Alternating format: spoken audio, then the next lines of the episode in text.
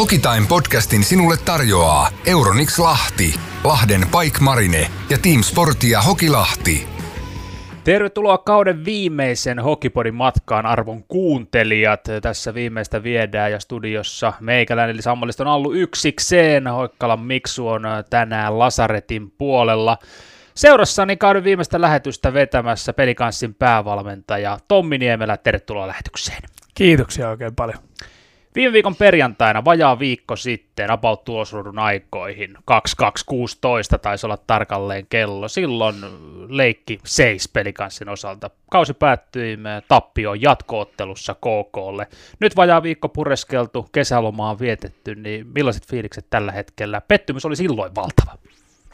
No ensinnäkin ei ole kesälomaa vietetty. Tässä on tehty koko, koko viikko töitä valmennus, valmennusryhmän kanssa ja tehty jälkitöitä ja ja analyysejä siitä, että mikä, mikä on ollut meidän suunnitelman toteutus, mikä ollaan tehty vuosi sitten ja, ja tota, ollaan aika hyvin, hyvin kartalla ja perillä siitä, että millä tavalla tuo meidän mennyt, mennyt kausi meni, mutta tota, pelaajat on tällä hetkellä neljän viikon sanotaan kevätlomalla tai hiihtolomalla, tai en tiedä miksi sitä pitäisi kutsua, että tota, ennen kesäreeni alku, jotka alkaa 25.4. silloin saadaan pelaajyhdistyksen sopimuksen mukaan aloittaa harjoittelu, niin he ottaa nyt vähän aikaa happea joukkuetoiminnasta. Tuohon tulevaisuuteen tullaan myöhemmin tässä lähetyksessä, mutta mä pidän tuota pettymyssanaa edelleen mukana tuossa. Miten suuri pettymys toi loppusijoitus 10 pelikanssille tällä kaudella oli? Varmasti pettymys sijoituksena niin, niin on suuri, että et eihän me lähdetty hakemaan kymmenettä sijaa tästä kaudesta, että se on niin ihan selvä asia. Ja, ja totta kai tapa kanssa, millä tiputtiin, niin, niin se on aina hetkellinen pettymys, mutta niin kuin kaikki onnentunteet, niin myöskin pettymyksen tunteet tässä urheilussa menee aika nopeasti ohi ja, ja katseet niin kuin siirtyy aina saman tien seuraavaan sekä onnistumisten että pettymysten jälkeen. Ja, ja tota, tässä vaiheessa me ollaan aika vahvasti menossa eteenpäin. Ja selvennettäkö sen verran, eli pelikans oli runkosarjassa sijalla yhdeksän, mutta kun Lukko sitten tuli sieltä kymmenen ja eteni aina puoliväli eri, niin näin oli pelikanssin loppusijoitukseksi tuli toi kymmenen. Vuoristoratamainen kausi, tämän myönsi myös kapteeninen Miika Roine heti tuon perjantai hävityn pelin jälkeen. Mistä se johtuu, että ylämäki up and down ja läpi kauden oli se hyvä peli, sitten tuli huono, taas pystyttiin parantaa. Mistä se vuoristorata johtui nyt, kun nopea analyysi olette ehtinyt tehdä?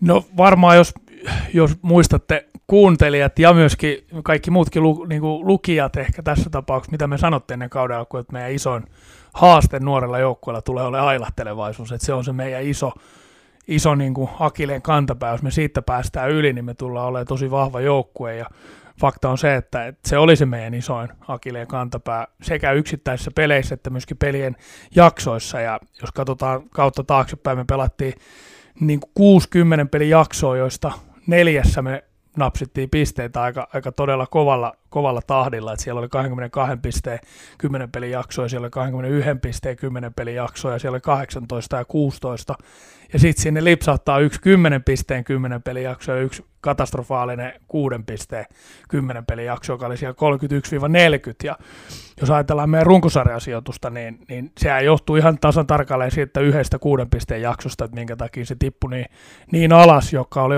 ottelut 31-40, että, että se oli siinä vuodenvaihteen ympärillä, johon meillä iski, iski aika paha niin kuin pelillinen lama ja, ja tota, siinä on kaiken näköisiä syitä siihen, Yksi iso syy oli tietysti se, että meillä tuli ensiksi, ensiksi joulutauko kahdeksan päivää, jossa joukkue ei ollut yhdessä, ja sitten heti joulutauon jälkeen tuli 10 päivä koronakaranteeni, ja ikävä kyllä se 18 päivää rokotti aika paljon meidän yhteistoimintaa, joka näkyy aika karullakin tavalla sitten siinä meidän pelaamisessa. Ja, ja tota, siinä kun nappaat semmoisen kuuden pisteen pätkän, niin yhtäkkiä oltiin aika aika niin kuin ale, alemmissa kasteissa. sitten viimeinen 20 peliä, 41-60, me oltiin kuntopuntarin neljäs joukkue ja otettiin 34 pistettä niistä, että se on kuitenkin ihan tarpeellinen määrä siihen nähden, että mitä ajatellaan runkosarjan pitkää juoksua. Et jos oltaisiin pystytty vetämään koko runkosarja sillä tasolla, miten noin 40 peliä, eli 1-10, 21-30, 41-50 ja 51-60, niin oltaisiin oltu ihan eri sijoilla kuin kuin tota, periaatteessa yhdeksäs, yhdeksäs tuossa loppuvaiheessa, mutta tota,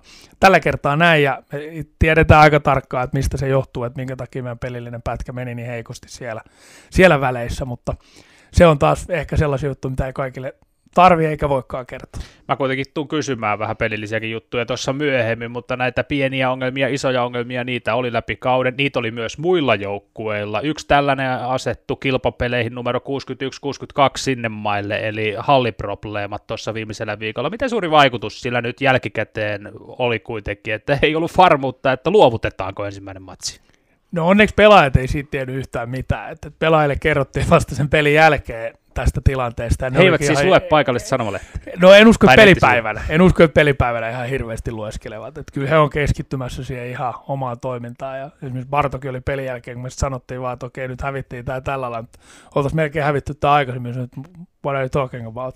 Sitten asiasta kerrottiin, niin kyllä se siinä vaiheessa heille oli sellainen tietynlainen taas ihmetyksen aihe, mutta että kaikille muille, ketä siinä ympärillä oli, niin kyllä se aikamoinen stressitekijä oli siinä, ja, ja kun katselin ihmisten ilmeitä, niin ei ne hirveän positiivisia ollut siinä viimeisen viikon aikana, mutta päästiin pelaamaan tietysti peli, joka oli iso asia.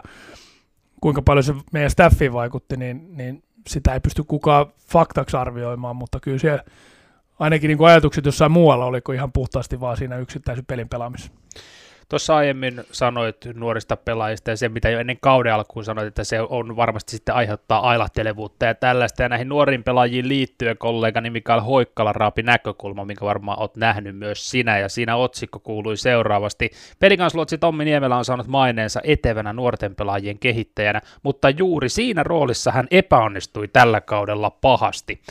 Otsikko siihen kiinni, miten ton pureksit? No jokainen saa olla ihan totta kai vapaasti omaa mieltä asiasta. Että tota, se, että onko mulla maine nuorten pelaajan kehittäjä, niin sekin on joku toinen ihminen tehnyt. Että, että, että eihän se ole... Jostain mun, se on ansaittu. Se on jostain ehkä ansaittu tai ei ansaittu. Että se on taas jonkun toisen ihmisen mielipide, mutta tästä, että, että tota, meidän nuoret pelaajat ei olisi mennyt eteenpäin tällä kaudella, siitä on kyllä täysin eri mieltä. Että kannattaa seurailla nyt tässä lähipäivien uutisointia erilaisista asioista. Tänään on vissi ensimmäinen uutinen tullut esiin ja, ja tota, niin se kertoo myös sellaista selkeästä linjasta, joka me ollaan seurana tehty ja, ja josta me aletaan nyt pikkuhiljaa sitten myöskin niitä hedelmiä keräilee, että kaikki näkee nyt tällä hetkellä tämän yksittäisen kauden niin kuin pitääkin tietysti nähdä ja, ja olla pettyneitä siihen tulokseen, mutta meidän, meidän selkeä valinta, että mitä me ollaan lähdetty tekemään on vähän erityyppinen, joka johtaa niin kuin pitkäkestoiseen menestymiseen ja antaa mahdollisuuden ennen kaikkea siihen. Ja, ja tota, jos me saadaan pelaajia kehitettyä tuonne taruhohtoseen, niin silloin me aletaan saamaan rahaa sisään, mitä aikaisemmin ei ole tänne tullut missään vaiheessa käytännössä yhtään. Ja jos nyt asiat menee hienosti, niin sitä voi tulla aika reippaastikin tämänkin kauden jälkeen, ja se on niin kuin taas askel askeleelta kohti sellaista vaihetta, jossa me oltaisiin paikka, johon nimenomaan pelaajat haluaa tulla ottaa niitä askeleita. Se, että näkyykö se pisteissä ja niin kuin nimenomaan tällaisessa yksittäisen, yksittäisen pelaajan pistemäärien nousussa, niin siinä kannattaa olla aika varovainen, että lähteekö vaan sen kautta tekemään analyysejä. Otetaan nyt esimerkkinä Mikko Kokkonen, joka nyt tosiaan ihan julkaistiin jo tänään aamulla, että teki NHL-sopimuksen, niin kyllä Bobi olisi varmaan itse halunnut tehdä paljon enemmän pisteitä, mutta jos vertaa hänen pelaamistaan kokonaisvaltaisesti tällä kaudella versus viime kausi, niin hän on ihan eri pelaaja tällä hetkellä, ja se tuli myöskin tuolta heidän, hänen uuden työnantajan puolelta niin kuin sanottuna, että, että niin kuin huikea steppi siinä pelaamisessa, vaikka totta kai siellä oli aika vaikeatkin vaiheet kauden aikana, mutta on niin kuin todella iloinen näiden nuorten jätkien puolesta, että, että he tuli ottaa tietyn askeleen tänne, ja he se myöskin otti vähemmän valmeutuneet kiekoseurat, kuten minä, katsoo juuri niitä tilastoja, pistepörssejä, mutta kyllä mä myös katsoin sitten pelaajia, seurasin heidän kehon kieltään, varsinkin katkoilla, milloin tullaan vaikka vaihtoon, niin just nämä nuoret pelaajat, otetaan nyt vaikka Mikko Lehtonen, niin kuin sanoit, Toronto, Mikko Kokkonen, Mikko Kokkonen, Mikko Kokkonen, Lehtonen eri kaveri, mutta Bobi kuitenkin, niin kolmen vuoden sopimus nyt Torontoon, joo, tulokassopimus sellainen, mutta kuitenkin 60 ottelua nuori pelaaja, niin onko Bobi Kokkonen juuri ehkä tämmöinen hyvä esimerkki tästä ailahtelua vaihtelevasta nuoresta pelaajasta, koska taso heitteli hyvän alkukauden jälkeen, Kekekousa tuli sisään, sen jälkeen alkoi pikkasen heilahdella. No ei se kyllä mistään Keke Kousasta ollut kiinni, että, että kyllä Bobilla... Ei koko, varmaan, tämä oli vain aikamerkki. Koko, koko kausi niin oli sitä, että niin kuin kaikilla jätkillä, niin välillä on ne vahvat vaiheet ja välillä on ne va- vähemmän vahvat vaiheet. Ja aika harvoin löytyy ketään edes kokenutta pelaajaa, kuka 60 peliä raapii ihan tasan samalla timanttisella tasolla, et, et, mutta että sanotaan kaikki meidän nuoret jätkät, sekä ne, ketkä lähti kovin odotuksin tähän kauteen, että myöskin ne, ketkä lähti pienemmin odotuksin tähän kauteen, niin, niin sieltä löytyy niitä ylämä, ylämäkiä ja alamäkiä, mutta ne, kenen it, ehkä itsekin asetti vähän enemmän odotuksia tähän kauteen ja, ja semmoista ajatusta, että tuolta voisi tulla paljon enemmän, niin kyllä me heidän kanssa jouduttiin käydä aikana aika paljon niin niitä keskusteluja käymään, että silloin kun odotusarvo on korkea ja, ja itse asiassa se realiteetti on sitten vähän, vähän karumpia kauempana siitä, niin se on aika kova isku silloin jokaisen niin kuin tämmöiselle itsetuntemukselle ja itseluottamukselle ja sitten kun sitä lähdetään uudestaan rakentamaan, niin se on taas aina pitkäkestoinen prosessi ja osalla onnistumisia, osalla epäonnistumisia, niin kuin kaikilla pelaajilla ja myöskin valmentajilla. Leijonien päävalmentaja Jukka Jalonen käyttää paljon slogania kun aika on, tai sitten tätä, että yhdessä voimme olla enemmän kuin osiemme summa. Pelikanssilla puolestaan toistui tämä, että halutaan tulla aina paremmaksi, pelata parempi peli kuin edellinen peli, olla joka päivä parempi. Tommi Niemelä, miten omasta mielestäsi onnistuit tänä päivänä pelaajien palvelijana ja kehittäjänä auttamaan heitä päivä päivältä paremmaksi? En varmaan niin hyvin kuin olisi itse halunnut, mutta että täytyy myös sanoa se, että, että olen myöskin tosi ylpeä siitä, että mitä meidän staffi teki tämän kauden aikana. Että se työmäärä, mitä, mitä kaikki laittoi nimenomaan pelaajien eteen ja, ja ennen kaikkea sen eteen, että tuo meidän organisaatio kehittyisi, niin siitä on tosi ylpeä. Ja, ja sitä ei kukaan pysty tulla sanoa mulle, etteikö me oltaisi tehty siinä ihan loistavaa työtä se, että jos mietitään omaa työtä, niin en missään tapauksessa onnistunut sillä lailla, kun olisin halunnut. Että mä olisin halunnut, että tämä joukkue olisi kasvanut paljon suuremmaksi ja paljon paremmaksi, mitä me loppuviimeen oltiin. Et, niin kuin sanoit myöskin tuohon alkuun, niin kymmenes siellä on millään muotoa sitä, mitä me lähtiin hakemaan. Ja, ja tota, niin se kaikki menee täysin mun piikkiin. Mä oon vastuussa siitä, että miten hyvin tuo joukkue pystyy pelaamaan ja miten hyvin tuo joukkue menestyy. Ja, ja tota, niin siihen en ole tyytyväinen, mutta jos mietitään taas meidän staff, staffin niin työtä ja, ja kaikkea duunia, mitä oikeastaan tuolla meidän taustalla on tehty, joka ei näy pelkästään siinä yksittäisessä lätkäpelissä, niin siitä on tosi ylpeä ja uskon, että se duuni kanssa kantaa myöskin pidemmälle. Se, mikä ei näy ulospäin sieltä kopista, on joukkue henki muun muassa, että jos Jukka Jalasta edelleen lainaan, että, että yhdessä voimme olla enemmän kuin osiemme summa, niin oliko joukkue henki, nuor, nuoria pelaajia, kokeneita pelaajia, oliko se sillä optimaalisella tasolla? Säkin olet montaa joukkuetta valmentanut olisiko siinä voinut vielä tehdä jotain paremmin, joko valmennus, pelaajat kimpassa muuta, vai puhallettiinko alusta loppu yhteen hiileen? No varmasti olisi voinut olla parempi, niin kuin, niin kuin aina voi olla parempi, ja mä uskon, että se on yksi iso juttu, joka meillä nimenomaan siinä, siinä vuodenvaihteen tienoilla, meillä tuli nämä pitkät poissaolot, ja, ja tota, ne poissaolothan jatkuu oikeastaan loppuun asti, että taas sellaisia asioita, että moni ei tiedäkään, että mitä kaikkea, mitä kaikkea vammaa ja, ja tautia tuolla taustalla on ollut, ja, ja tota, niin ei ehkä tarvikaan tietää, mutta kyllä se niin kuin heijastui siihen joukkueen yhdessä olemiseen. Siellä oli erittäin hyvä henki sisällä, mutta et eihän, ei se noussut missään vaiheessa sellaiselle tasolle, että oltaisiin voitu tehdä sitten täysin jotain poikkeuksellista, koska sehän näkyy tuossa lopussa. Me ei pystytty tekemään poikkeuksellista, me ei pystytty voittaa sitä jatkoottelua, joka tietysti on aina yhdestä pienestä pompusta kiinni, mutta että loukkaantumiset, sairastumiset vaikuttaa yhdessäoloon. Meillä oli 18 päivää poissaoloa putkeen, joka, joka oli aika harmillinen juttu. Mietitään vaikka Lukas Jasekkia, joka pelasi tammikuusta lähtien käytännössä niin kuin leikkausvalmiilla lonkalla, joka nyt leikataan nyt saman tien heti kauden jälkeen, onko nyt huomenna. Kuka ei siitäkään tiedä tietenkään yhtään mitään, mutta ei, ei niistä tarvikaan tietää, mutta miettii Jasuke, että miten niin kuin hienosti hän taisteli läpi, että joka aamu aivan järkyttävä kipeä lonkka. Hän sanoi, että hän tuntee olonsa 45-vuotiaaksi, mutta niin kuin mahtavasti taisteli läpi sen jutun ja kaikki vaan puhuu siinä vaiheessa siitä, että no, tämä on haluton jätkä tämä ei halua pelata. Hän halusi päinvastoin pelata ihan älyttömästi. No tässä tulee nyt tähän, nyt sä paljastit tuon no, mutta ei näitä tarvitse sanoa missään Ei, ei kauden, kauden aikana, aikana sulle ei taida olla oikeuttakaan siellä, ei. mutta nyt sä tämän kerroit, Lukas Jasek menossa leikkaukseen. Jos nimistä puhumatta, niin kuinka terveellä orkesterilla ton loppukauden noin viimeiset pudarit pääsitte pelaamaan? No hyvin Kuinka, heikolla, kuinka hyvin monella heikolla. pelaajalla ei ollut vammaa? Muutamia. Ennen kuin mennään tuohon pelilliseen puoleen, tai mitä me tässä kikkaillaan, mennään sinne pelilliseen puoleen, otetaan muutama pelillinen seikka tuossa esiin, ja sitä kautta myös sitten muutama pelaaja Estradille, kaikkia emme tänään ehdi käymään. Peli kanssa tällä kaudella, katsoin tuossa, että maalisuhde tasan muuten nolla, taisi olla 142 tehtyä, 142 päästettyä, mutta jos otat sieltä jotain pelillisiä asioita esiin, missä asioissa peli kanssa onnistui ja mitkä oli niitä murheenkryynejä, mä voin nimetä ylivoima oli sellainen, missä se jumppaaminen ei, vaikka sitä joka päivä jumpattiin, niin ei tuottanut sitten toivottua tulosta. No varmaan semmoisia isoja onnistumisia, niin, niin ehdottomasti meidän maalivahtipeli oli ihan huikea taso koko kauden ajan ja meidän veskarit pelas me, me tehdään tietysti omia tilastoja, jotka ei, ei ole noita liigan tilastoja tai muita tämmöisiä yleisiä tilastoja. Maalipaikkatorjuntaprosentti on semmoinen, mitä me niin kuin mietitään ja lasketaan. Ja meidän kaikilla veskareilla oli yli 85, joka on itse asiassa niin kuin ihan huikea, huikea prosentti. Ja, ja tota, antaa, antaa mahdollisuuden periaatteessa taistella voitosta pelistä toiseen. Et siellä oli ihan muutama yksittäinen peli, jossa meidän maalivahit ei onnistunut, ja se on niin kuin huikea, huikea suoritus kaikilta periaatteessa neljältä veskarilta, ketkä tälläkin kauden maalissa kävi. Mutta ennen kaikkea totta kai Jasse ja Barto ja toi Ela, niin, niin pelasivat hienon kauden. Voidaan olla tosi tyytyväisiä siitä. Meidän puolustusalueen puolustuspeli oli koko kauden ajan erittäin hyvä. Me oltiin liigassa neljänneksi paras puolustusalueen puolustuspelijoukkue, joka, joka antoi mahdollisuuden pelata voitosta, että, että siitä meillä ei paljon maaleja tehty. Meidän suorahyökkäys peli oli, oli sellainen asia, että, että siinä, siinä me jäätiin vähän sen jälkeen, jälkeen kaverista, mutta suorahyökkäyspeli tuottaneet hyökkäysalueen hyökkäyspelit, niin siinä me oltiin erittäin hyviä, varsinkin niin kuin puolen välin kauden jälkeen, niin me oltiin ihan tehokkaimpia joukkueita hyökkäysalueen hyökkäyspelissä suorahyökkäystilanteiden jälkeen, joka kertoo, että me oltiin niin kiekois ensiksi tai jatkopaineen kautta saatiin välittömästi kiekko.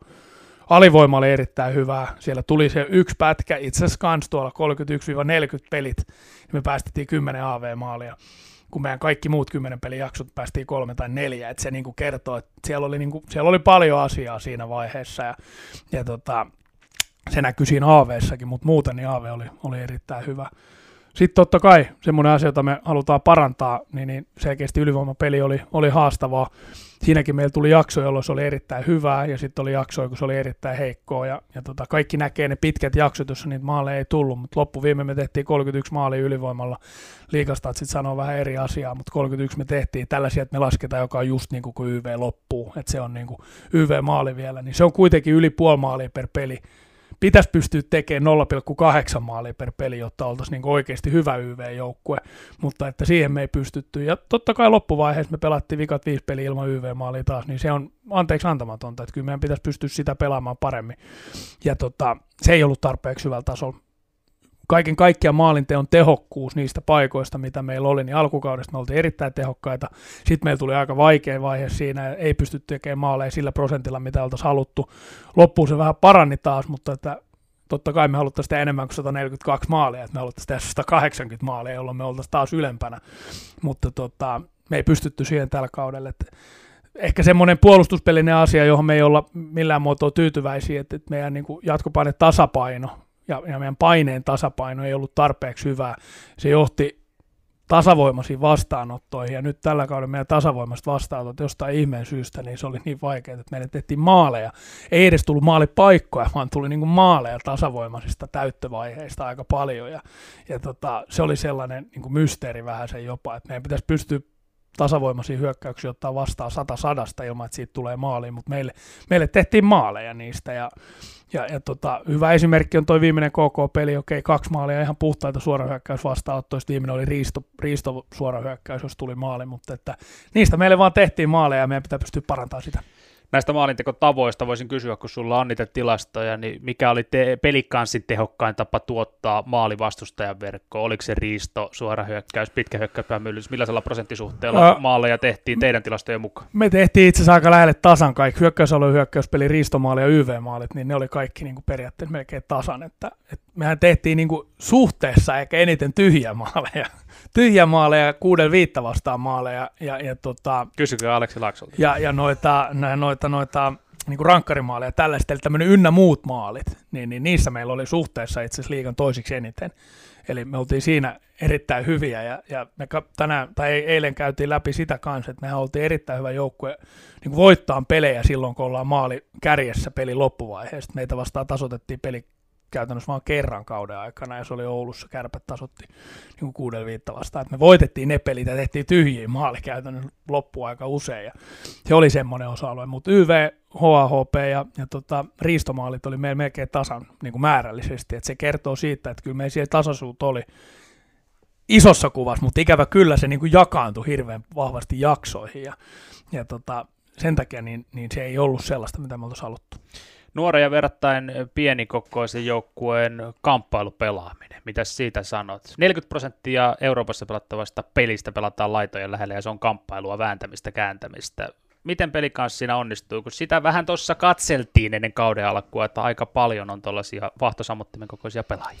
Nyt kyllä meidän haasteet oli kamppailupelaamisessa. Et se ei näkynyt enää tuossa niin loppukausvaiheessa, se ei näkynyt. Kyllähän se, Hannes toi paljon niin kuin kamppailupeliä lisää siihen, siihen meidän keskikaistalle ja, ja nämä meidän pakisto, ketkä oli ainoa terveet, meillä oli vain kuusi tervet pakkia pitkään tuohon loppu, loppukauteen, ja ne, ne joutui niinku pelaamaan. Vileni Toppari kävi ylioppilaskirjoituksissa ei yhtään reeniä, kävi kirjoittaa, tuli pelaa, kävi kirjoittaa, tuli pelaa, kävi kirjoittaa, tuli pelaa, ja varmasti näkyy muutaman kerran kiekon kanssa, mutta niinku huikeita suorituksia taas, jota ei hirveän moni niinku sitäkään taas tiedä tai ajattele ennen kuin antaa kritiikkiä jätkälle, niin, niin tota, ja kaikki muut, kaikki muut oli poissa, oli, meillä oli kolme pitkäaikaisloukkaantunut tai yksi semipitkäaikaisloukkaantunut, Rajanemen Matias, siellä oli aivotärähdys, niin ei ollut pelikunnossa, niin se, että, että tota, he pysty kamppailemaan paljon paremmin kuin esimerkiksi kauden vai, alkuvaiheessa tämä, tämä meidän pakisto, ja, ja tota, se antoi meille mahdollisuuden nimenomaan pelata kanssa tehokasta pappipeliä, ja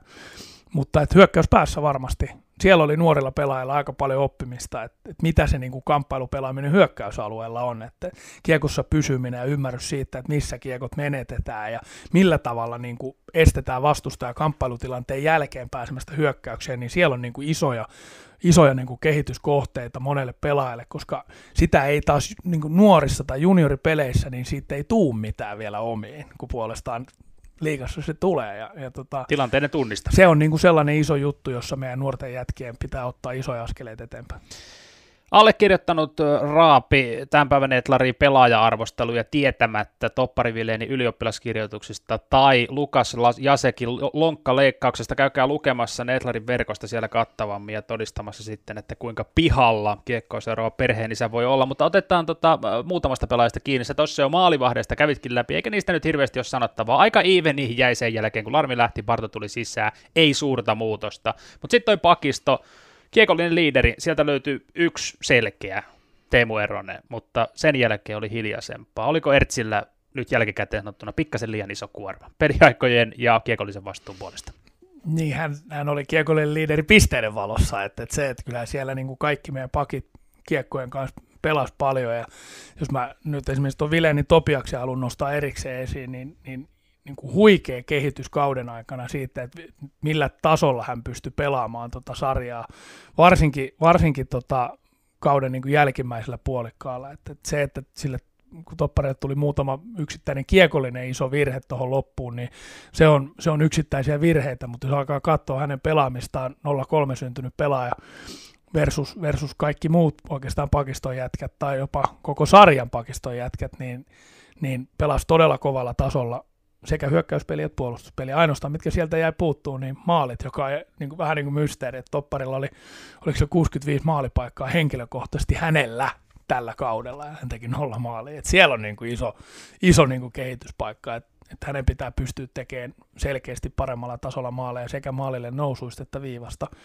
Mutta tota, ehkä silleen, että Ertsi pelastuisi paljon. Ertsi oli todella hyvä, Ertsi oli YVllä hyvä, hän toi tuohon joukkueeseen paljon johtajuutta.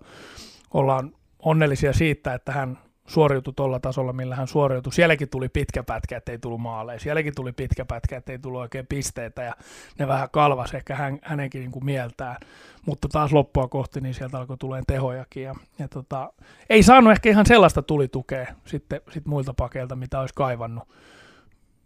Se, että minkä takia niin kävi, niin se on aina, aina toinen tarina, mutta haluan nostaa myöskin tämän meidän loppukauden hankinnan Karlis Tsyksten tuohon niin esiin, että Tsuki oli hän oli huikea jätkä ja huikea pakki ja on niin kuin hieno löytö, mitä, mitä löydettiin tuohon loppuun. Sitten totta kai johtuen, johtuen KHL loppumisesta, niin tällaisia pelaajia ylipäänsä tuli markkinoille, mutta että versus ne muut jätkät, ketä tuolta KHLstä tuli muihin joukkueisiin, niin mun mielestä tämä on ylivoimaisesti paras jätkä. Rudi Serveni tällä kaudella yksi peli kärpissä, sen jälkeen istunut popparilla, tietämättä hänenkään vammahistoriaa, mutta suksesta vielä, niin tarpeeksi ilkeä kaveri, sellainen Sitäkin. positiivisella tavalla ilkeä. Olisiko tollasiakin tarvittu ehkä pari lisää? En tarkoita nyt todellakaan, sitä ei tarvitse väärin ymmärtää, että ketään tarvitsee teloa tai vääntää päätä talviaikaa, mutta tolla tavalla naputti aika paljon pohkeille, antoi kovaa puutavaraa ja nimenomaan oli ilkeä alusta loppuun hyvällä tavalla, sääntöjen sallimalla tavalla. Ehdottomasti olisi, olisi tarvinnut, tai aina jokainen joukkue tarvisi, mutta että ennen kaikkea mun mielestä meidän pelaajan pitäisi oppia,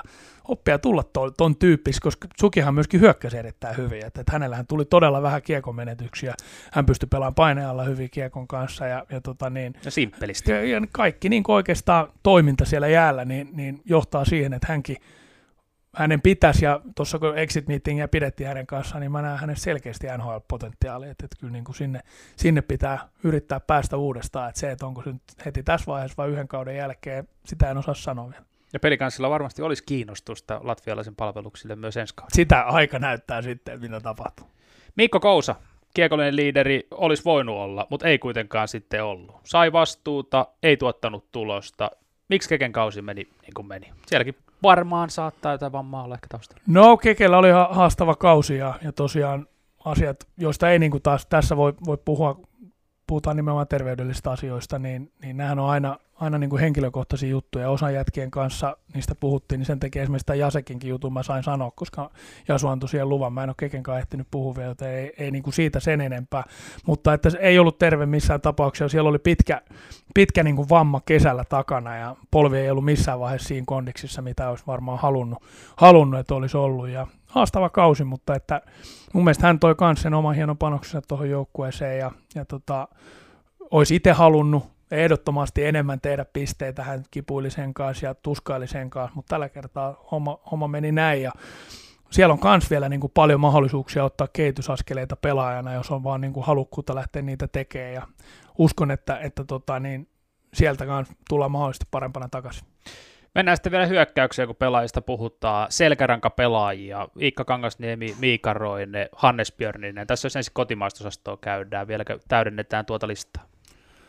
No varmaan selkärankapelaaja, jos ajatellaan, että ketkä siellä pelissä niin kuin paljon, paljon toi, niin, niin kyllä mä haluaisin nostaa siihen hämäläisen Saken kanssa esiin, että hän pelasi todella haastavan kauden ja ajatellaan Sakke, että hän tekikö hän nyt kolme maalia runkosarjassa vai kaksi maalia, niin, niin ei, ei millään muotoa itse henkilökohtaisesti ollut tyytyväinen siihen ja, ja oli tosi kova niin kuin tämmöinen paine henkilökohtaisesti siitä ja, ja sitä painetta ei pystytty helpottamaan, koska, koska sieltä ei niitä onnistumisia tullut ja hän ainoastaan sillä mittasi sitä, että tuleeko hän nyt paremmaksi tässä asiassa, mutta Sakkehan laittaa joka niin kuin päivä ja ilta kaiken peliin, että pelastossa esimerkiksi meidän playoff-sarja KK vastaan, niin oli meidän tehokkain sentteri oli tehokkaampi kuin Jasek, tehokkaampi kuin Björninen, ei pisteissä, vaan siinä, että mitä tuotti joukkueelle, mitä aiheutti joukkueelle. Että, että hän oli niin kuin siinä määrin taas, taas niin kuin voittava pelaaja siinä sarjassa ja, ja tota, pelasi myöskin koko kauden. Siellä oli vaikeat vaiheet, mutta oli myöskin ne positiiviset vaiheet, niin, niin tota, pelasi koko kauden hienosti ja oli, oli niin kuin terveenä, oli käytettävissä kans, joka on, joka on kans aika iso semmoinen, semmoinen hyve pelaajassa, että, että, siellä oli ainoastaan, korona oli siellä yhdessä vaiheessa, mutta että muuten ei ollut. Mutta sitten totta kai Roisto, Ike, niin kuin hyökkäistä, jos ajatellaan Hanu, niin, niin varsinkin Ike, joka teki pisteennätyksensä ja, ja pelasi selkeästi parhaimman kautensa, mitä hän on pelannut, ja hän oli itsekin sitä mieltä, että ei hän ole näin hyvä pelaaja ollut vielä koskaan, Ike pelasi kuudel, tai viidellä kuutta vastaan, joka oli se iso tavoite meille ennen kauden alkuun. Että hänestä pitää kasvaa pelaaja, kenet voi laittaa kentälle silloin. Ja hän oli siellä, ja itse asiassa teki useamman tyhjän maalinkin jopa vielä, niin vai oliko kaksi, kaksi tyhjää maalia. Mutta hän oli siis monta kertaa kentällä, kun pelejä voitettiin. Ja sitä hän ei ollut koskaan aikaisemmin ollut liigassa, niin kuin, niin kuin ikän puolesta on tosi onnellinen kanssa siinä. Iikka Kangasniemi tyhjiin pelikanssin runkosarjan viimeinen maali. Pelikanssin runkosarjan ensimmäisen maalin viimeisteli Elias Vileen ylivoimalla.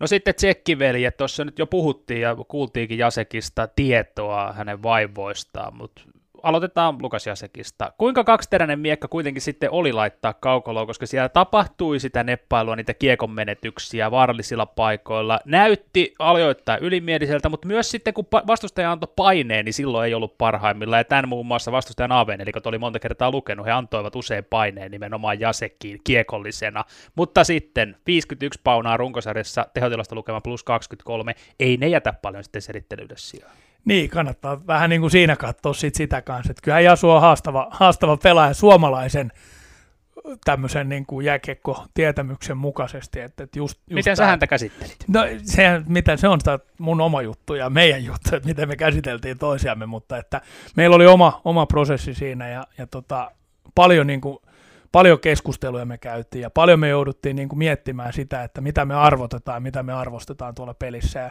Jasuhan arvostaa hyvin vahvasti niin kuin hyökkäyspeliä. Et se on niin kuin se, että, ja hän ei, hän ei näe myöskään, että kiekon menetys olisi niin kuin huonoa hyökkäyspeliä, vaan hän näkee vaan sen, että hän yritti jotain asiaa siinä ja se tällä kertaa niin kuin epäonnistui, että ei, ei siinä mitään. Siinä itse ei nyt ehkä ihan samaa, mutta että jotain samantyyppistä kuin Rajan lässissä myöskin. Että, Näkee mahdollisuuksia. Niin, että ei ole minkäänlaista semmoista syytä, että miksi tätä hommaa nyt ei voisi tehdä tällä lailla. Ja ei mitään tee pahuuttaa, vaan ajatusmalli on vaan sellainen, ja, ja siinä meillä niin kuin on vielä paljon opettelemista oikeastaan, niin kuin, jos ajatellaan ihan, ihan taas niin kuin kulttuurierojakin, ja tämä liittyy vahvasti Smeikiinkin, että, että he on kasvanut semmoisessa ympäristössä, että jos he ei pysty syöttämään kiekkoa lapaan nuorena pelaajana vanhalle pelaajalle, niin he saa tosi paljon paskaa aina. Ja että, että se on niin kuin se ainoa tapa, että, että se on, sillä mitataan se, että sä niin kuin hyvä pelaaja vai et. Ja niin kuin siellä se yritystasolla ei ole niin kuin mitään merkitystä. Että, että sillä ei ole mitään merkitystä, että oot sä hyvä pelaaja vai et, vaan sillä on merkitys, että pystyt sä niinku hyökkäämään hyvin tai pystyt sä tekemään sellaista asiaa hyvin, mikä, mikä niinku näkyy.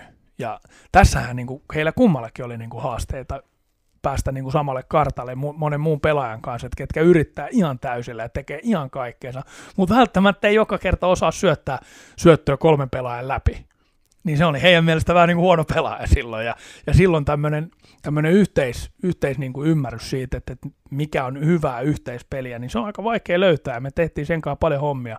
Kummatkin mahtavia tyyppejä, mahtavia pelaajia ehdottomasti. Ja hän oli meidän syömähampaita. Ei kukaan voi sitä kieltää, että me voitettiin ja me hävittiin heidän mukana. He oli ainoat, ketkä teki niin loppuviimeen sit niitä maaleja.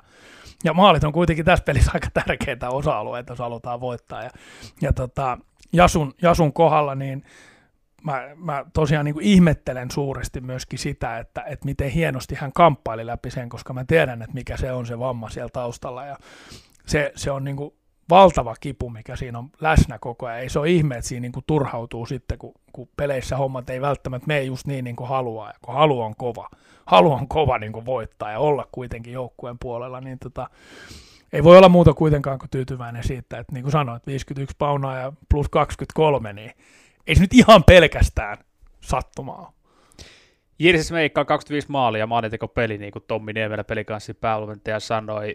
Mihin Jirsis Meikkalilla on eväät tästä vielä eteenpäin? Voisikohan jonain päivänä olla NHL tuloksen tekijä vai onko Eurooppa kuitenkin se hänen paikkansa, jos nyt pitäisi sun heittää arvio? Ehdottomasti NHL löytyy eväitä ja hän on paljon parempi liikkumaan kuin, kuin tota, moni ymmärtääkään. Että hän on tosi hyvä liikkuun tuolla jäällä. Että ainoa asia, mikä Meikillä on, on varmasti semmoinen kehitettävä asia, niin hänen pitää nimenomaan oppia ymmärtää NHL ajattelee se, että, että, että mitä aiheuttaa kiekon menetys ja, ja mitä, mitä, tota, mitä voi tehdä kiekon ja mitä ei. Se on ehkä ainoa semmoinen pieni juttu, mutta että hän pystyy olemaan varmasti NHL tuloksen tekijä, en epäile sitä hetkeäkään. Hän on fyysisesti niin kuin monsteri versus, versus moni muu, ja sehän oli meillä osaltaan haasteena, että, että niin kuin meidän harjoitustapahtuma ei asettanut hänelle käytännössä niin kuin sellaista niin kuin kamppailuvaa niin kuin vaadetta tai vastetta ollenkaan. Ei ollut ketään jätkää, kuka olisi niin kuin voinut hänen kanssa alkaa kamppailemaan kiekosta tasapäin, kun ei koko liigasta löytynyt melkein sellaista, että, että kuka olisi voinut kamppailla. Sitten kun Hanu tuli treeneihin, niin meikikin alkoi hymyillä, että nyt hänellä on vihdoinkin joku, että vaikka ei Hanukaan voittanut niitä kamppailuja, mutta että tämä nyt raapii ja raastaa ja oikeasti niin kuin yrittää ihan täysillä, niin, niin, niin tota, se oli niin kuin hänelle, hänelle hyvä asia. Uskon, että voi olla NHL maalintekijä se, että minkä tyyppinen maalintekijä, niin varmasti se on ennemmin se Patrick Hörnqvist-tyyppinen maalintekijä kuin, kuin ehkä Johnny Goodrow. ehkä näin, ehkä näin. Ja varmasti monen nuoren pelaajan mailakovuus sitten kehittyy, kun tämä Tsekin oma härski Hartikainen antoi sitten taas vastaan nimenomaan siellä treenikentällä. Yksi pelaaja vielä, jolla NHL kanssa jonain päivänä unelma ensi kesänä selviää, että millä numerolla hänet sinne varataan, vai varataanko? Hockey News ennakkoi, että numero 18 saattaisi olla Brad Lambertin numero, mutta Brad Lambert tuli kasvattajaseuraansa kesken kauden Jypistä, 25 matsia, neljä tehopistettä, joista kaksi maalia, pelasi koko kauden niin sanotusti ylhäällä, kuskasi ja hukkasi. Mitä mieltä Brad Lambertin kaudesta pelikansissa? No Brady tuli hienosti sisään ja, ja taas mun mielestä niin kuin häntähän pitää mun mielestä verrata ennemmin esimerkiksi toppari Vileen niin kuin, kuin Lukas Jasekkiin. Että, tota, että se, että hän on 03 syntynyt pelaaja, joka on ihan turhan paljon joutunut niin kuin oleen, oleen julkisuudessa. Varmasti siellä on jotain syytä itsessäkin, mutta että, että, että jätkähän on ihan loistava ja, ja poika on niin kuin loistava tyyppi ja silmät kiiluu koko ajan ja haluaa oppia ja, ja, ja haluaa tulla paremmaksi. Se, että miten nopeasti se tapahtuu, niin se on sitten aina taas toinen tarina. Huikeat ominaisuudet, siis ihan poikkeusominaisuudet pelata jääkiekkoa, tekninen taitavuus, nopeustaitavuus on ihan niin kuin poikkeuksellisella tasolla. Ja sama juttu niin kuin Bradillä kun mä sanoin jo noista muista meidän nuorista pelaajista, niin just tämä niinku kamppailupelin ymmärrys, että kummalle puolelle pitää jäädä kamppailutilanteessa. Ja, et, et, et, niinku kysymys ei ole siitä, etteikö mene kamppailuun. Menee ihan täysillä jokaiseen kamppailuun. Mieleen ei riitä välttämättä ihan pofori voittaa sitä kamppailua, mutta pitää ymmärtää, että kummalle puolelle siinä jäädä sitten, kun se kiekko menee jollekin toiselle puolelle. Pitää ymmärtää, että miten pysähtyä kamppailuun. Että kamppailusta ei voi mennä niinku läpi ja, ja odottaa, että kiekko tulee itselle. Ja se niinku se maksoi hintaa aika paljon niin kuin pelillisesti hänen kohdallaan kanssa ihan kentällistasolla, että, että monihan katsoo Bradin tehotilastoja, niin ne johtuu usein siitä ei tietysti vaan hänestä, vaan siitä, että siellä on niin kuin, nämä kamppailutilanteet hävitty vaan sen verran, että niiden jälkeen ollaan väärällä puolella ja tässä sarjassa löytyy sen verran hyviä pelaajia, että kun päästään niin kuin sisäpuolelle, viisikon sisään hyökkäämään, niin sieltä vaan tulee aika usein niitä maaleja. Ja, ja mä uskon, että siellä on niin kuin se isoin kehityskohta Bradille, että hänen pitää oppia, se on pelin asia tietysmäärin, että ymmärtää, miten tärkeä tilanne se hyökkäyspään kamppailu, ymmärtää, miten tärkeä kiekomenetyksen jälkeen, että kummalla puolella tilanne ollaan. Tällaisten kautta niin se peli muuttuu ihan täysin ja, ja tota, mä uskon, että hän on valmis tekemään sen työn kyllä var, varmasti, koska siellä on niin kova halu tulla huippupelaajaksi, mutta että, että sit sitä pitää vaan kärsivällisesti tehdä. Katsotaan, jatkaakohan kehittymistä ja työntekoa Tommi Niemelä alaisuudessa ensi kaudella, mutta kysyn vielä tuosta kamppailupelaamisesta ja nimenomaan sijoittumisesta kummalta puolelta meidät. Miten helppo sitä on coachin opastaa pelaajalle? Koripallossa on helppo, staattinen tilanne, sä pystyt pysäyttämään peliä ja näyttää, kuinka puolustat isoa miestä, kuinka puolustat itseäsi pienempää. Miten jääkiekossa, kuinka sä neuvot tota ja pyrit auttamaan, että Brady sitten ymmärtäisi paremmin jatkossa, kummalta puolelle menee? Ei se vaan Brady on, vaan ihan kaikki pelaajat ja se, se on oma haasteensa just, koska usein niin kuin, jos sä opit tietynlaiseksi pelaajaksi, niin, niin sä opit vaan sen kautta, että mikä se lopputulos siitä on. Otetaan nyt tämmöinen avoin harhautus, mitä, mitä nuoret pelaajat tekee, sanotaan D-stä A-han asti, tai D-stä jopa mestikseen asti, jossa, jossa avoimesti harhautetaan vastustajan edessä ja saadaan vastustaja menee eri suuntaan ja, ja tota, mennään ohi. Ja ne onnistuu nuorissa sanotaan 50 ja mitä vanhemmaksi tullaan niin 20 ja sitten liigassa 10, mutta kun niissä nuorissa se ei maksa yhtään maalia vielä omiin. Et se aina sitten taas pyörähdät takaisin ja luistelet kiinni ja muut pelaa ne tilanteet pois ja sitten ei tule mitään. Ja sitten taas liigassa, kun se 10 onnistuu, se on hieno suoritus, mutta 90, niin niistä tulee kolme maalia tai neljä maalia omiin. Niin, niin, se, on niin se on niin iso haaste nuorelle pelaajalle niin kuin ymmärtää sit se siinä vaiheessa, koska, koska se oppiminen olisi pitänyt tapahtua jo. Ja jos sulla on kymmenen vuotta takana tietynlaista suorittamista, niin, niin se on aika vaikea oppia pois heti. Ja mun mielestä se kärsivällisyys pitää myös antaa siinä. Totta kai se on meidän, meidän tehtävä nuorissa opettaa, mutta kun ei me haluta myöskään sitä niin kuin poistaa siitä pelaamisesta, etteikö uskallettaisi harhauttaa, etteikö uskallettaisi haastaa kiekon kanssa, koska se on kanssa niin pelirohkeutta, mutta, mutta mitä korkeammalle tasolle tullaan, sitä vähemmän niitä taikatemppuja siellä on ja sitä enemmän viisikkopelin tehokkuutta siellä on. Siksi Suomi on tällä hetkellä IHF-rankingin ykkönen, ja, ja meillä on tietynlainen tapa ajatella pelaamista, mutta että meidänkin pitää oppia aika paljon tuolta muista, muista jutuista. Tämäkin vähän ehkä näin tsekkeihin liittyen, että ihan samalla lailla siellä kanssa. Että, että me tehtiin tuossa viimeisessä playeripelissä, me tehtiin kolme maalia, josta tämä meidän tsekki-rykmentti, niin oli, jos nyt ei ainakin suoranaisesti, niin kaksi, kaksi tekivät ja, ja yhdessä olivat mukana ja sitten omi, omiin tuli myös se viimeinen maali ihan samanlaisesta, että suora hyökkäys ja vähän niin kuin väärä viisikkoratkaisu ja sen jälkeen vähän heikko puolustaminen, mutta tätä se lätkä on, koko ajan oppimista ja asioiden paremmaksi tekemistä ja hyväksytään se, että urheilus välillä joku voittaa joku häviää. Näin on, ja jäädään katsomaan, millaista heidän peliä sitten Karjalaisen tsekki pelaa vaikkapa koti MM-kisoissa, johon lähtee valmistautumaan muuten Hannes Björninen peli kanssa tämän kauden joukkueesta. Loppuun vielä me kurkataan tässä jaksossa pelikanssin ja Tommi Niemelän kanssa tulevaisuuteen. Vanha kausi on paketoitu, tässä lähetyksessä. Ja nyt pari sanaa vielä sitten tulevasta, jonne on vielä pitkä matka, koska tätä nykyistäkin kautta vielä kahdeksan parhaan joukkueen välillä on pelaamatta. Mutta missä mennään tällä hetkellä tulevaisuutta ajatellen? Kuinka valmiilta pelaajan runko esimerkiksi tällä hetkellä näyttää, johon on Lauri Pöyhösen perikassin toimitusjohtajan mukaan tulossa jopa kymmenen pinnan korotus ensi kaudeksi? No, niin kuin mä sanoin aikaisemmin, mä en rahoista tiedä, ja, ja mä en halukkaan niistä tietää, vaan mä haluan tietää ne pelaajat, ketä siinä meillä on, ja ne maksaa mitä maksaa. Se on toinen tarina, ja siitä vastaa toiset henkilöt. Mun tieto tällä hetkellä on se, että meillä on runko erittäin hyvin kasassa. Meillä on olemassa sellainen ajatus siitä, että miten sitä joukkuetta on rakennettu. Puuttuu vielä monta palasta. Meidänkin tapauksessa, niin kyllähän toi KHLn muut tai muuttuminen jollain asteella pitää puhua muuttumisesta, ehkä Euroopan ajat, Eurooppa ajatellen, niin loppuminen, niin, tota, niin se muutti kyllä myös sitä meidän, meidän lähestymistä tuohon noin, ja siinä piti ottaa tietynlainen pieni aika lisää, että nyt, nyt niin kuin pitää katsoa aika, aika rauhassa, että mitä tuo tapahtuu tuo markkinoilla. Nimenomaan kärkipelaajien osalta, koska me ei tiedetä vielä, että miten ne asettuu ja mihin, mihin nämä pelaajat asettuu, muuttaako Sveitsi ulkomaalaispelaajien käytäntöön nyt yhtäkkiä, mikä Ruotsissa tulee olemaan tilanne, mikä Saksassa on tilanne, onko Suomessa jotain tapahtumassa, koska tota 150 pelaajaa, jotka on kaikki käytännössä Euroopan tasolle huippupelaajia, niin tulee markkinoille. Se, että millä hinnalla ne tulee markkinoille ja miten se menee, niin sen aika näyttää. Että mun mielestä se on hienoa, että meillä puhutaan avoimesti, että me halutaan maksaa vähän enemmän pelaajille. Mä uskon kanssa, että niin, muuten sitä tulee muutkin tekemään jonkun verran tuossa noin, mutta tämä kisahan on aina yhdessään, tätä käydään kaikki keskenään.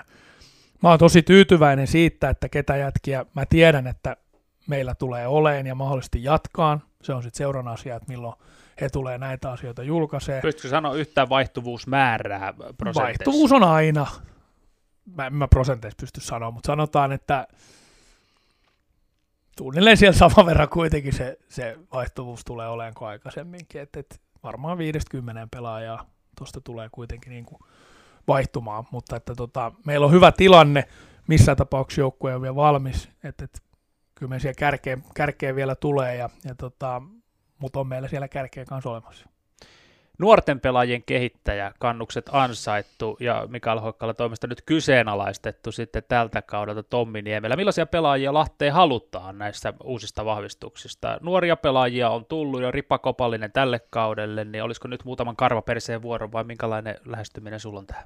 No ei se strategia on niin miksikään muuttunut. Me halutaan olla paikka, mihin pelaajat haluaa tulla kehittymään ja ottaa seuraavia askeleita omalla uralla, koska se on taas se reitti, että mikä me uskotaan, että tuottaa niin kuin sitä pitkäkestoista menestymistä. Mutta totta kai mekin halutaan menestyä, ei ole siitä pois mitään. Me halutaan voittaa ja, ja aina pelkästään nuoria jätkiä ei voi tulla. Et tuli meille tällekin kaudelle, meille tuli nuoria ja tuli vähän vanhempiakin pelaajia. Ei Ertsi nyt enää ihan junnua, junnua tälle kaudelle tullessa, mutta tota, ehdottomasti eteenpäin meneviä pelaajia halutaan, ketkä haluaa mennä eteenpäin. Se on niin kuin tosi iso asia. Ja sitten me halutaan totta kai myöskin kannuksensa ansainneita pelaajia. Et ne on niitä pelaajia, ketkä tekee saletisti tietyn määrän pisteet, ketkä pystyy niin kuin saletisti tuomaan tietynlaisen tasonsa joukkueeseen. Ja kyllä me niitä halutaan ihan samalla lailla. Jos joku haluaa kutsua niitä karvaperseeksi, niin kutsukoot karvaperseeksi.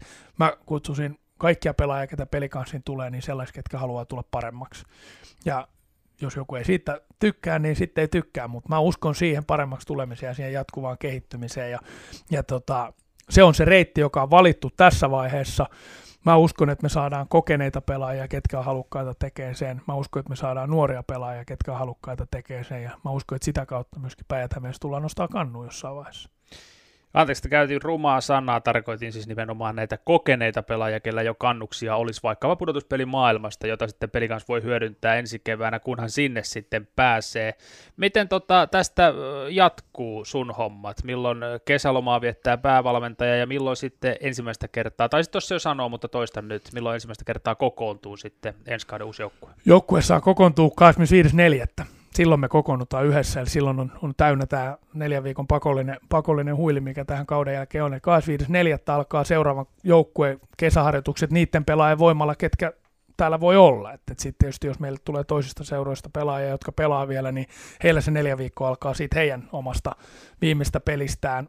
ja, ja tota, jos jotkut on maajoukkueiden mukana, niin se alkaa se neljä viikkoa sitten siitä viimeisestä pelistä, kun ne MM-kisat loppuu, että et se on aina vähän tämmöinen häilyvä, mutta 25.4. aloitetaan taas joukkuetoiminta ja, ja siitä alkaa valmistautuminen seuraavaan kautta. Me saadaan tosi hyvä kahdeksan viikon kesäharjoittelujakso aikaiseksi tuossa just, just kun ennen kuin tulin tähän, niin, niin siellä katsottiin sitä fysiikkakoutsin kanssa, että viime vuonna meillä oli neljän viikon jakso yhteistoiminnassa, nyt meillä on kahdeksan viikon jakso, että se on niin kuin silleen positiivinen asia, että päästään olemaan enemmän yhdessä ja, ja tota, meillä coacheilla tietysti homma on näin, että tässä nyt tehdään töitä vielä se, mitä pitää tehdä, sitten ehkä viikon verran huilataan ennen tota huhtikuuta ja, ja huhtikuun loppua, ja, ja sitten varsinainen kesälomahan tulee sitten siellä tota, juhannukselta, mistä me jäädään sitten joukkueen kanssa pakolliselle kuuden viikon ei yhdessä oloajalle. Ja silloin otetaan sitten happea ja kerätään energiaa ja ollaan valmiita siihen, kun ensimmäinen 8.2022 alkaa sitten koko joukkueen voimin, ketä silloin sitten on, sekä ulkomaalaiset, jos niitä on, että, että tota, kaikki suomalaiset, niin, niin jos niitä on, niin päästään sitten hakemaan sit sitä seuraavaa ää, sarjakausivaihetta. Sinne on vielä pitkä matka, päästään pelaamaan paadeliakin ulkokentille ennen sitä, ja tälläkin hetkellä vielä sitten on taistelu siitä, että kuka nostaa Kanadamalijaa tämän kauden päätteeksi. Kahdeksan parasta jäljellä ja ennen tämän illan matseja puolivälirapparit seuraavanlaisissa lukemissa. Tappara Lukko 1-1 voitot, Jukurit KK 0-2 Kouvolalaisille, Ilves Kärpät 2-1 Tupsukorville ja puolesta sitten TPS IFK tasatilanteessa 1-1. Tommi Niemelä, Juhani Tamminen ei tykkää veikata, se on kuulemma amatööreille tuo arvuuttelu, mutta mä oon amatööri, mä kysyn, kuka nostaa, mikä joukkue nostaa kannua kevään päätteeksi, kuka on vahvimmilla? Oh, aika haastava sanoa, siellä on, niin kuin, sehän tässä itsekin sen ensimmäisen illan harmitti aika paljon, kun tiputtiin, että, että mä näen ihan täydet mahdollisuudet olla tuolla ihan, ihan niin kuin lopussa asti, että on niin tasainen toi sarja ollut koko kauden. Ja itse asiassa toi reitti, mikä siinä olisi ollut meillekin auki, niin se olisi ollut se reitti, minkä mä olisin halunnut. Rumasti nimenomaan. sanottuna kaksi mestisjengiä. Ei, no se, sitä ei kannata sanoa, ihan täysverisiä liigajoukkueita, mutta, että, mutta uskon, että toi uskon siis, että KK tuosta kyllä itse asiassa jatkoon menee, niin kuin, niin kuin mä olin vähän itsekin ajatellut. Katsotaan, miten siinä käy. Mutta mestaruutta, ikävä kyllä, vaikka kukaan ei tykkääkään, niin, niin Nokia-areenalla nostellaan kannua ja, ja se tulee olemaan toi ei se mediaseksikäs Ilves, vaan ikävä kyllä se ei niin mediaseksikäs tappara. Veit sanat suustani, samaa jengiä olen liputtanut. Vaikka välttämättä täysin toivo, mutta eihän mun toivomisilla ole mitään väliä. Mutta tappara on vakuuttava joukkue, jossa on kokeneita pelaajia. Ei muun muassa ainuttakaan ole 20 pelaajaa tuossa pudotuspelin avauksessa maanantaina. Tommi Niemelä, pelikanssi päävalmentaja, suuret kiitokset tästä summauksesta ja oikein mukavaa kesää, kevättä sinulle. Kiitoksia kaikille kuuntelijoille ja teille kanssa. Kiitos Hölö. Ja kiitos myös kaikille teille arvon kuuntelijat tästä Hockey Time podcast-kaudesta. Tämä oli viimeinen jakso ja ensi syksyllä sitten jatketaan jälleen pelikanssin seuraamista ja muutenkin päijäthämäläisten kiekkoasioiden pureksimista. Nauttikaahan liikan pudotuspelien huipennuksesta, tulevista koti kisoista ja ennen kaikkea kesästä ja läheistenne seurasta. Ensi kaudella jatketaan. Se on moi! Time podcastin sinulle tarjosi Euronix Lahti, Lahden Pike Marine ja Team Sportia Hoki Lahti.